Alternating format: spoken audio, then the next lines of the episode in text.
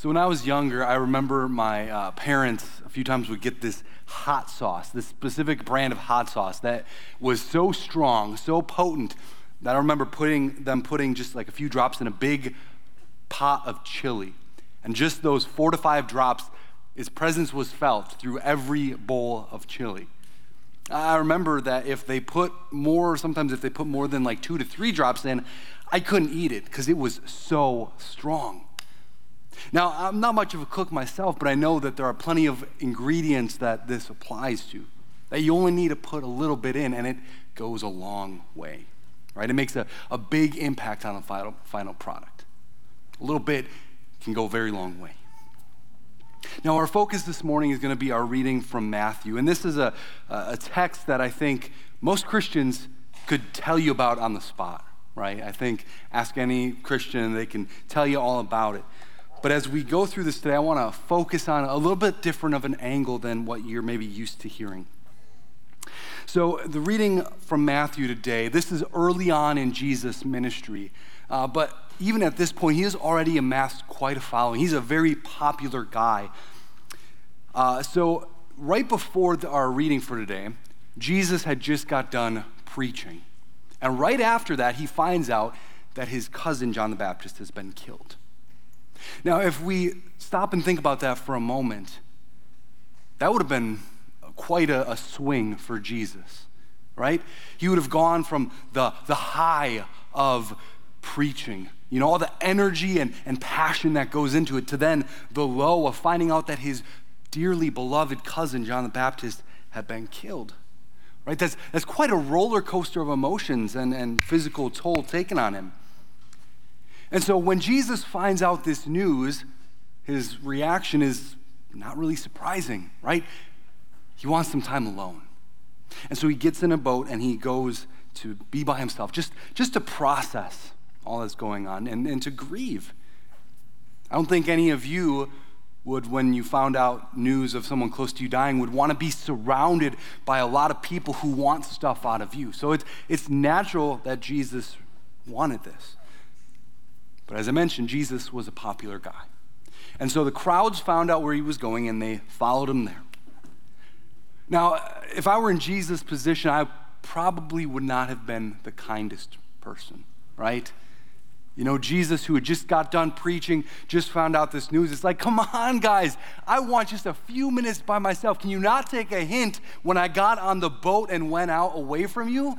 Give me some space. That's obviously not how Jesus responded. In the midst of his exhaustion and his grief, the Bible says that he had compassion on them, and he even healed their sick. I think this is truly one of those times that it's important to remember that Jesus was a man, right? So, however you would have felt in that situation, that's how Jesus felt too. The physical exhaustion and the roller coaster of emotion Yet, he loved them and he cared for them. And, then after that, it, it would have been easy to just do what the disciples did, right? The disciples are like, hey, Jesus, it's getting late in the day. We're out in the middle of nowhere. Just, just send them home so they can go find something to eat.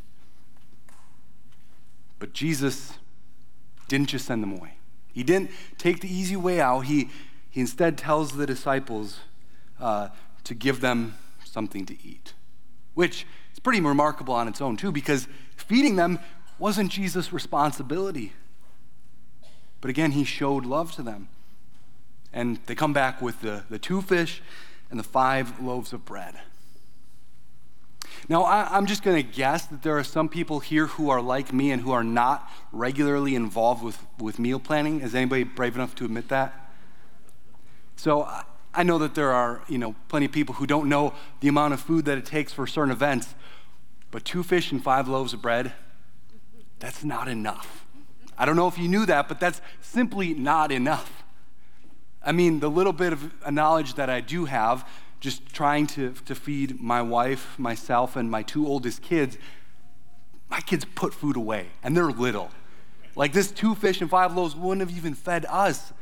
So, yeah, this little tiny offering of food that was offered up, it doesn't even begin to scratch the surface of what's needed.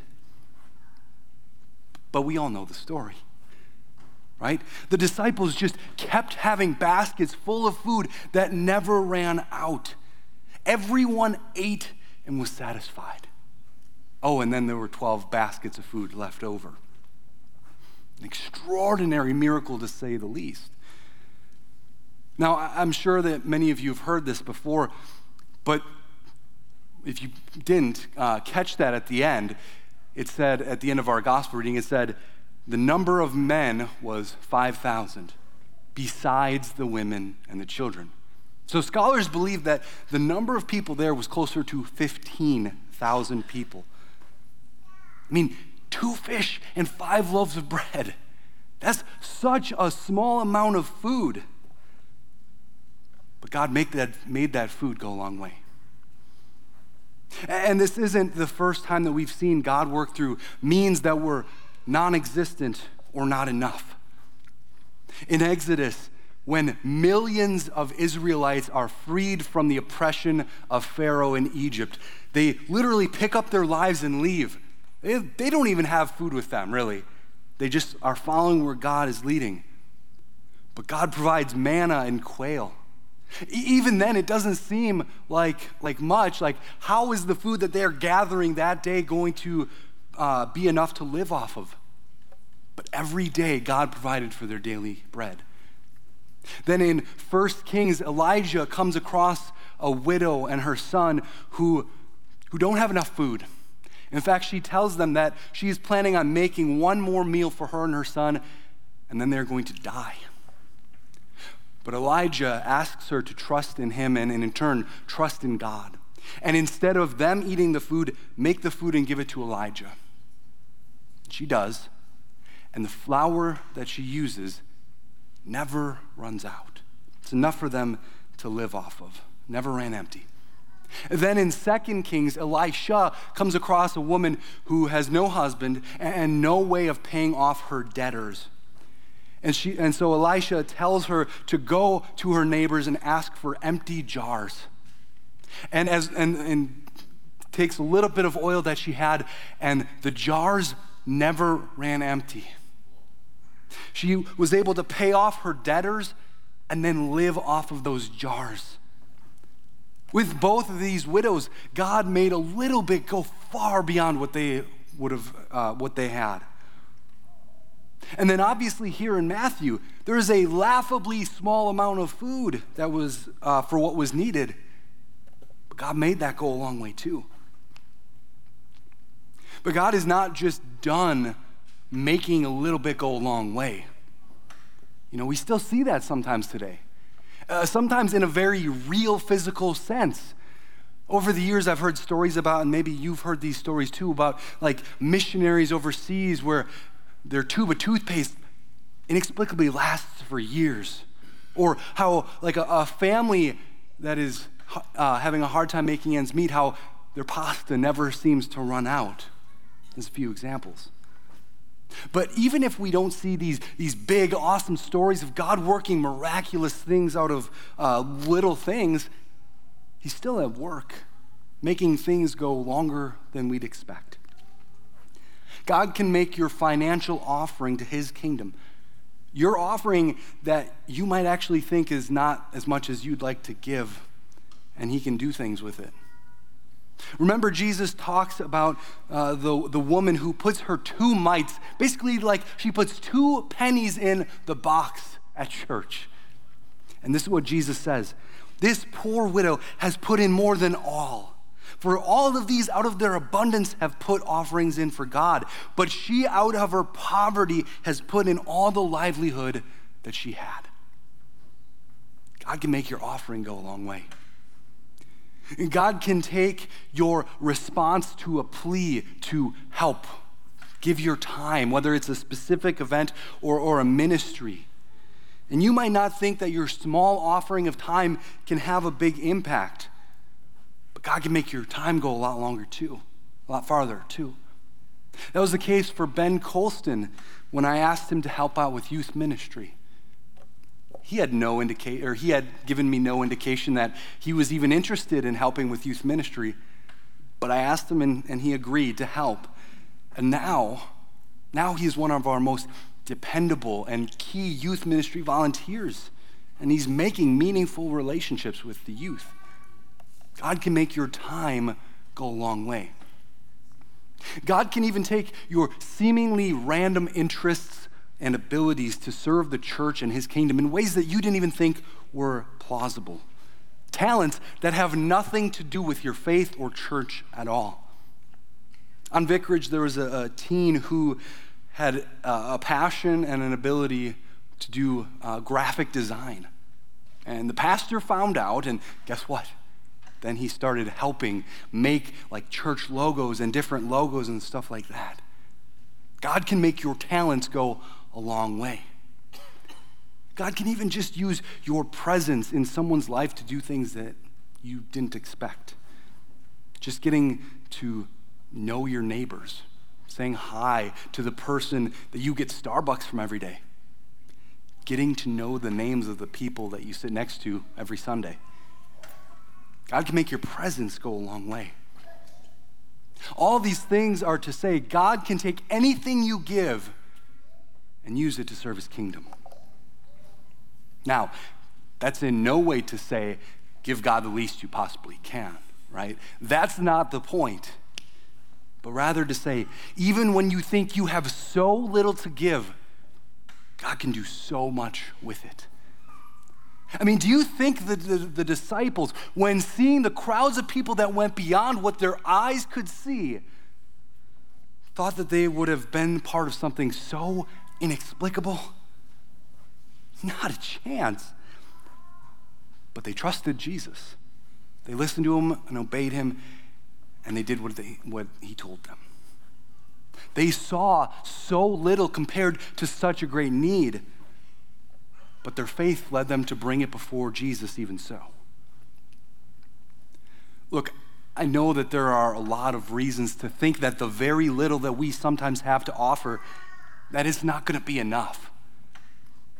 And under normal circumstances, you'd be right. But We're dealing with the God of the universe who created everything out of nothing but his word.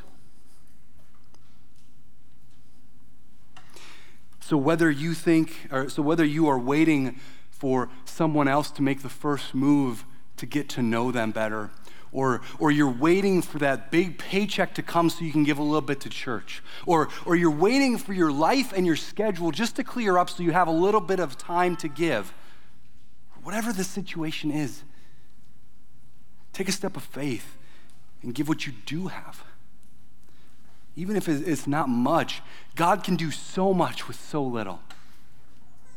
Even if you don't know how your seemingly uh, small offering might be used, make no mistake, God already has plans for it.